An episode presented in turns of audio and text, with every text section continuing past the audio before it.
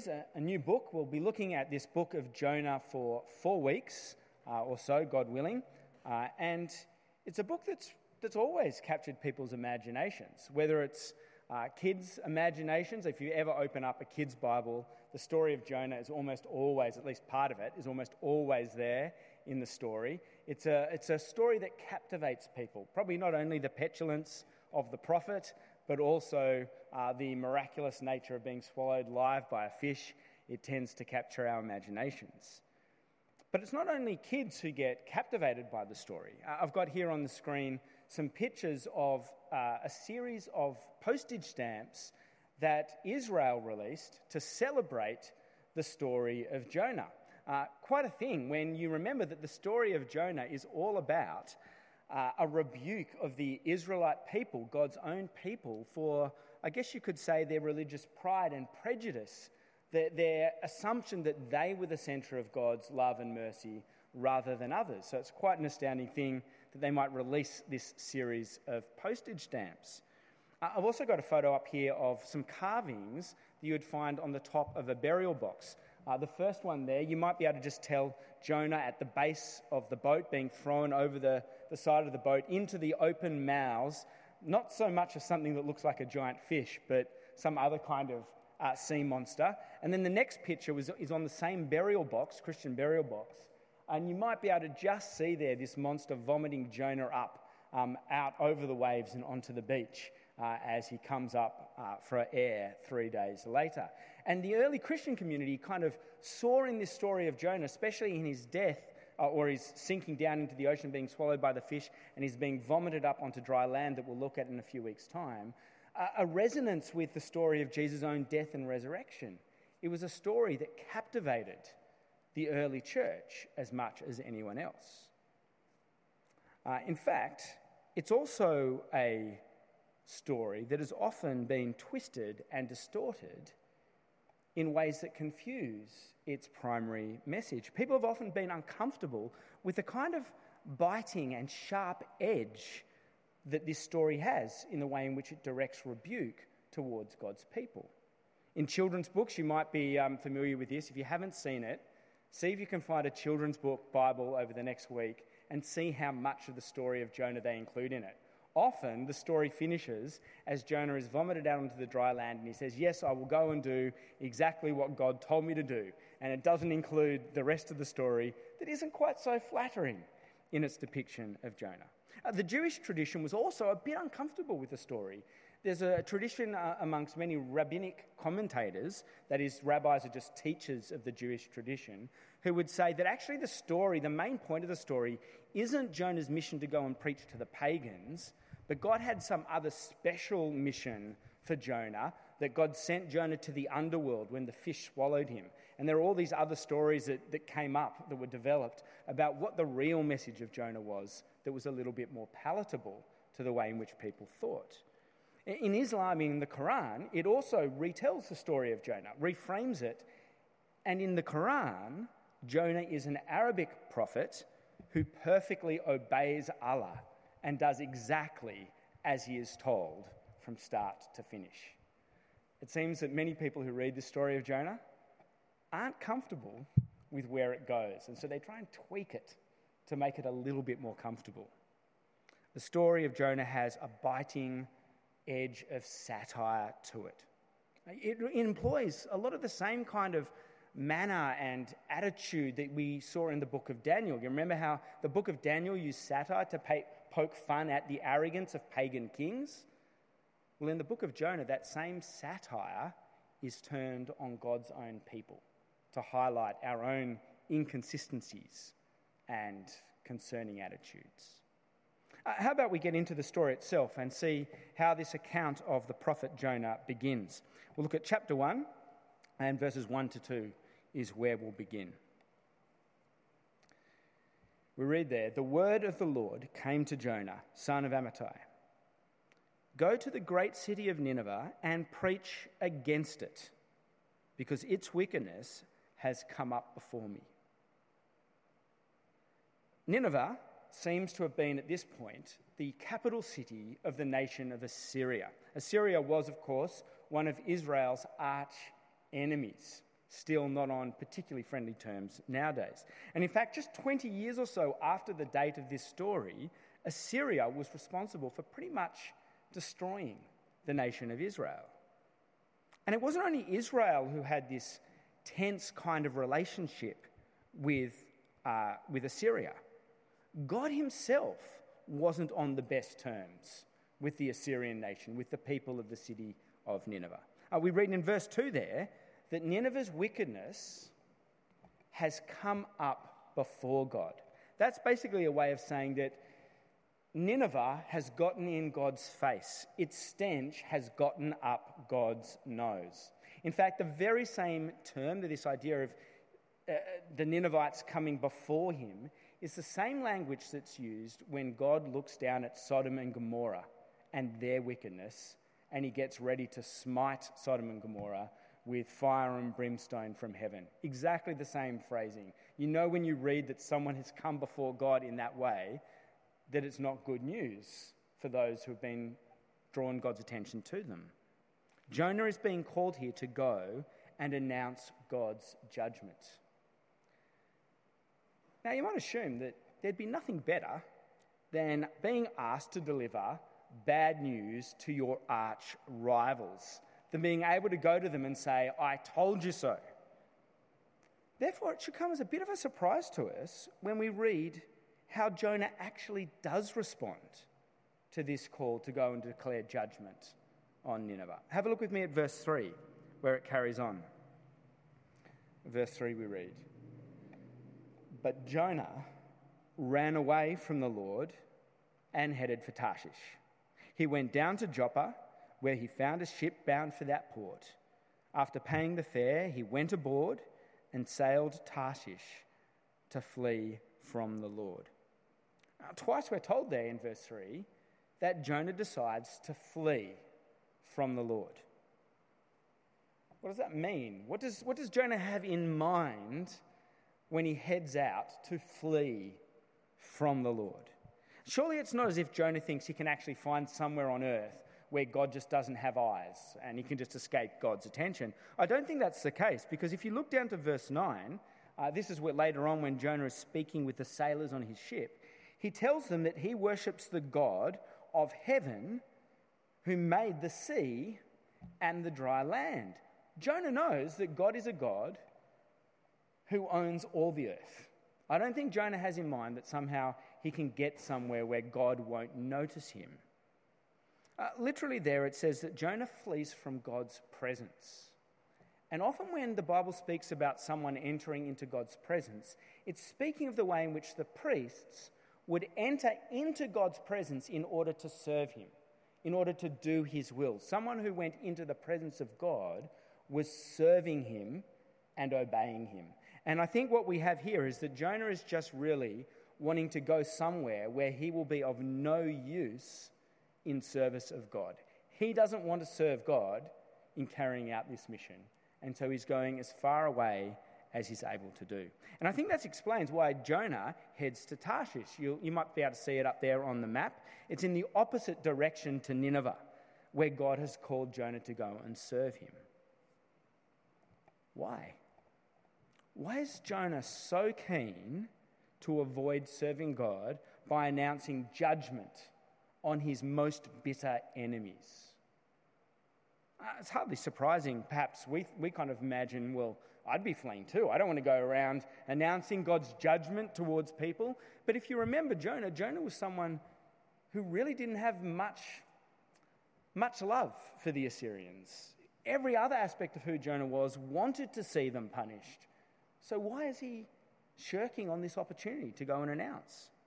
Uh, there's actually only other, one other place in the Old Testament where Jonah is mentioned, but it does help us perhaps understand Jonah a little better. Uh, this is from 2 Kings chapter 14. I've got the reference on your sheet. You might like to look at it later. It's just a very brief mention.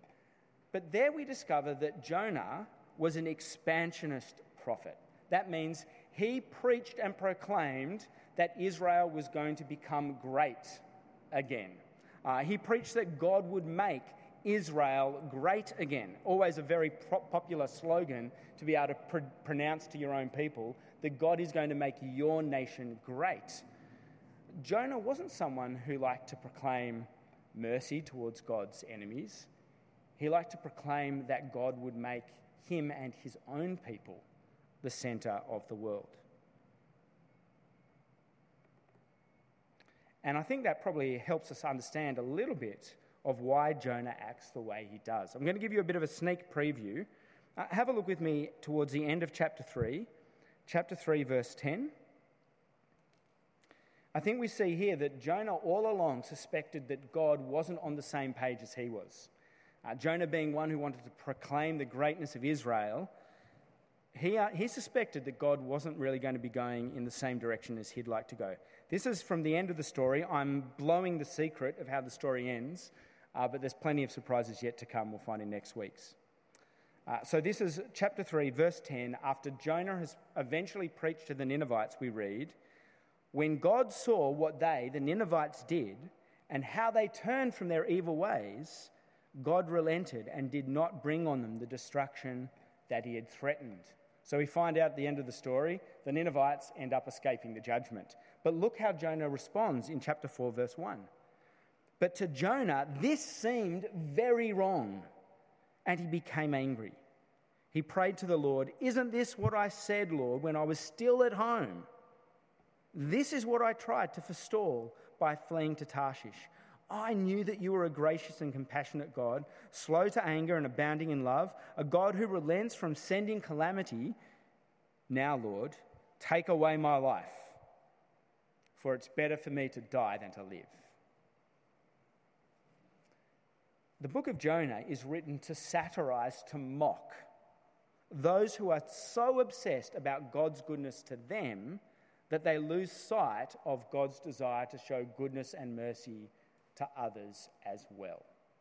That's what this whole story of Jonah is set up to do to mock or satirize those who are captivated with God's goodness to them, but have got no time for God to show mercy to others.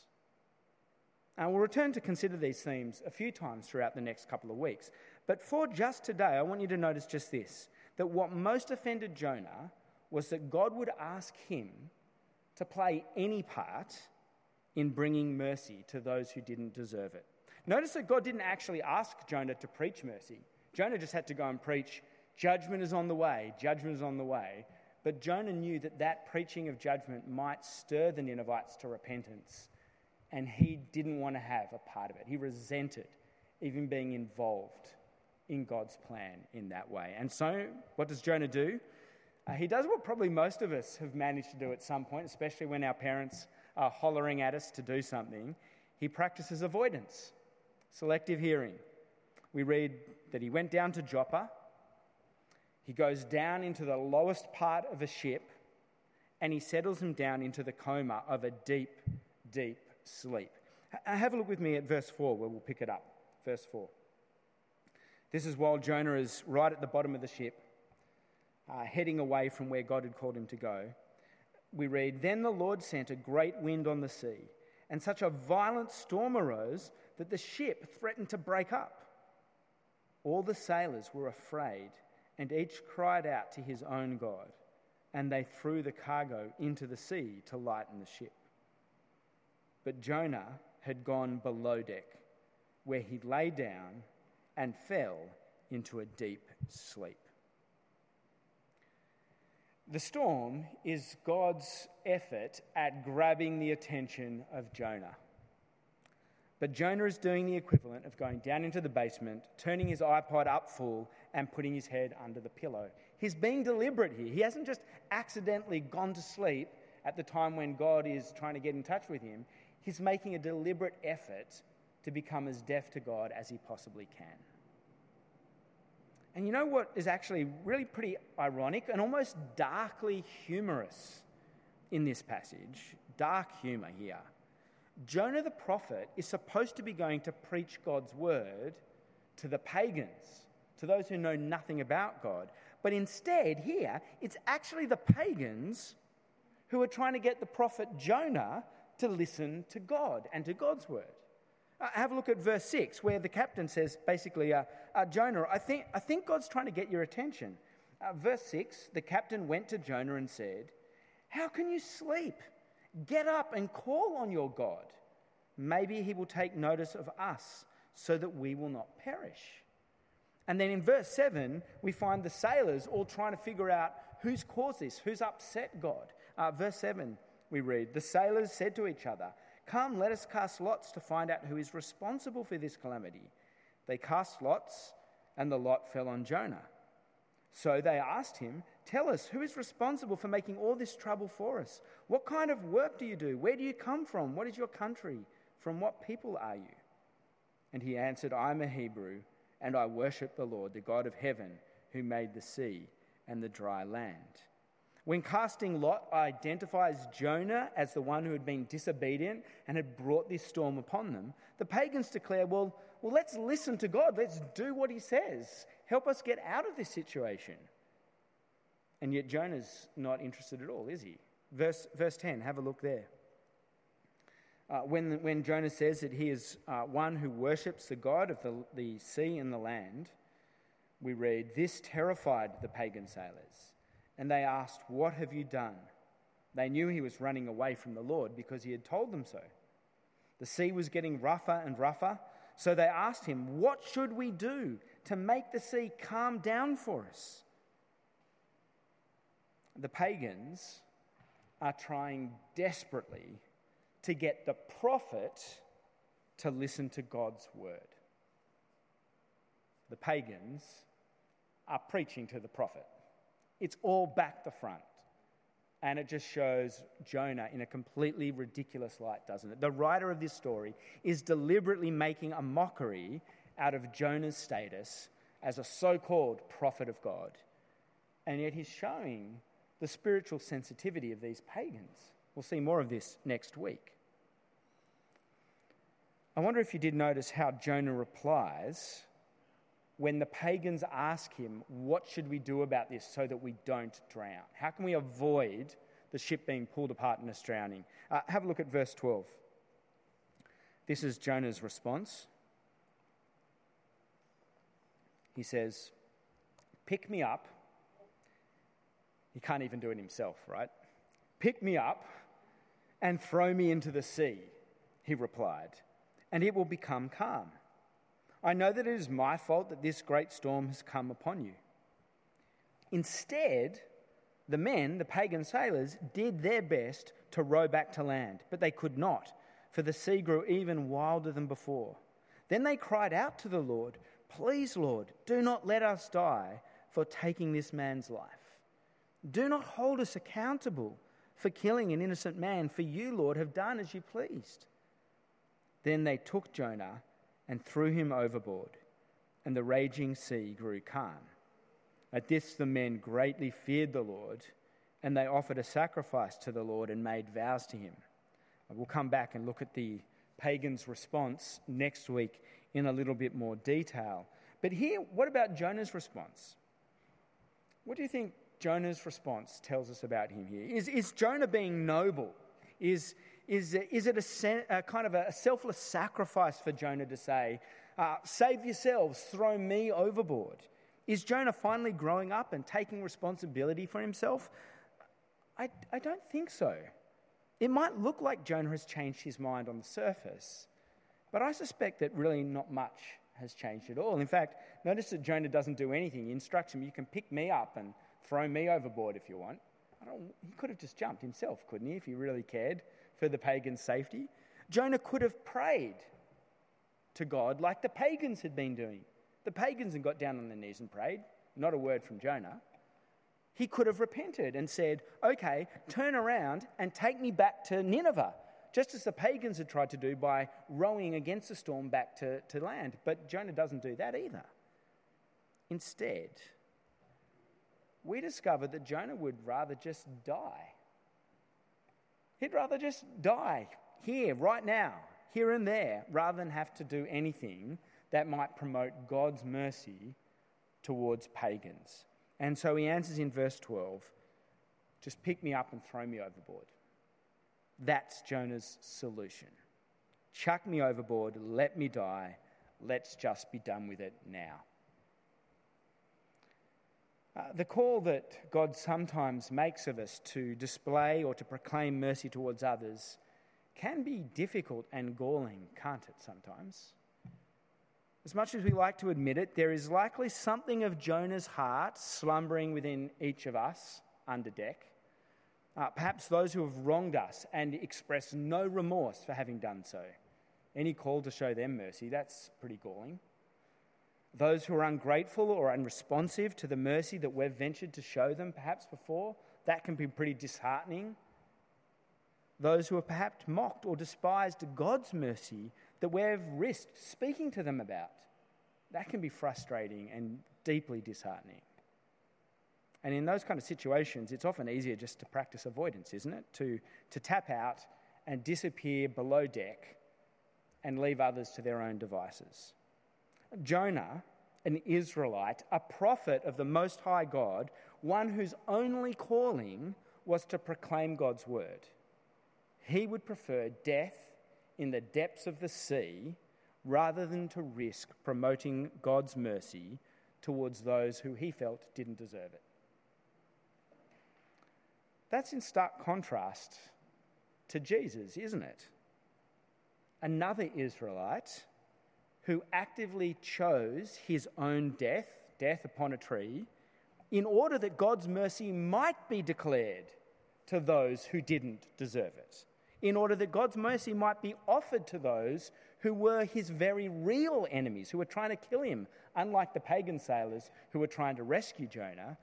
Jesus willingly chose death to show God's mercy towards those who were seeking to take his life. Jesus and Jonah, two strikingly different responses to God's merciful character. While Jonah doubles down, unwilling to even risk God displaying mercy towards his sworn enemies, Jesus willingly descends to the depths of death so that we might feel the light of God's mercy shine upon us. Uh, the crazy thing, the bitterly ironic thing from this passage, I wonder if you noticed, is that the very mercy and patience that Jonah resents God offering to Nineveh is the very same mercy that God graciously shows to the stubborn and hard hearted Jonah at the height of his disobedience and stupidity. That's okay, I think it's just the hi hat. It's done now. I don't think it'll trouble us anymore. the very same mercy that Jonah resents God showing towards the Ninevites is the same mercy that God graciously shows to Jonah at the very height of his stubbornness and irrationality. Have a look with me at verse 17. We read there, this is after Jonah has been thrown overboard and is sinking to the depths of the sea. We read, Now the Lord provided a huge fish to swallow Jonah and Jonah was in the belly of the fish three days and three nights. At the height of Jonah's obstinacy, stubbornness, God provides for him. The mercy that Jonah obstinately resists, even facilitating, is the very mercy that ends up preserving Jonah himself from drowning in the depths of the sea. And there's a real tragic irony here, isn't there? The willful pig headedness of Jonah that would resent God's mercy to the point that he even almost wishes to walk away from it himself. He doesn't even seek after it himself. So much does he not want the Ninevites to share in it that he's willing to see himself thrown overboard and not receive God's mercy either. And yet, God provides mercifully for him nonetheless.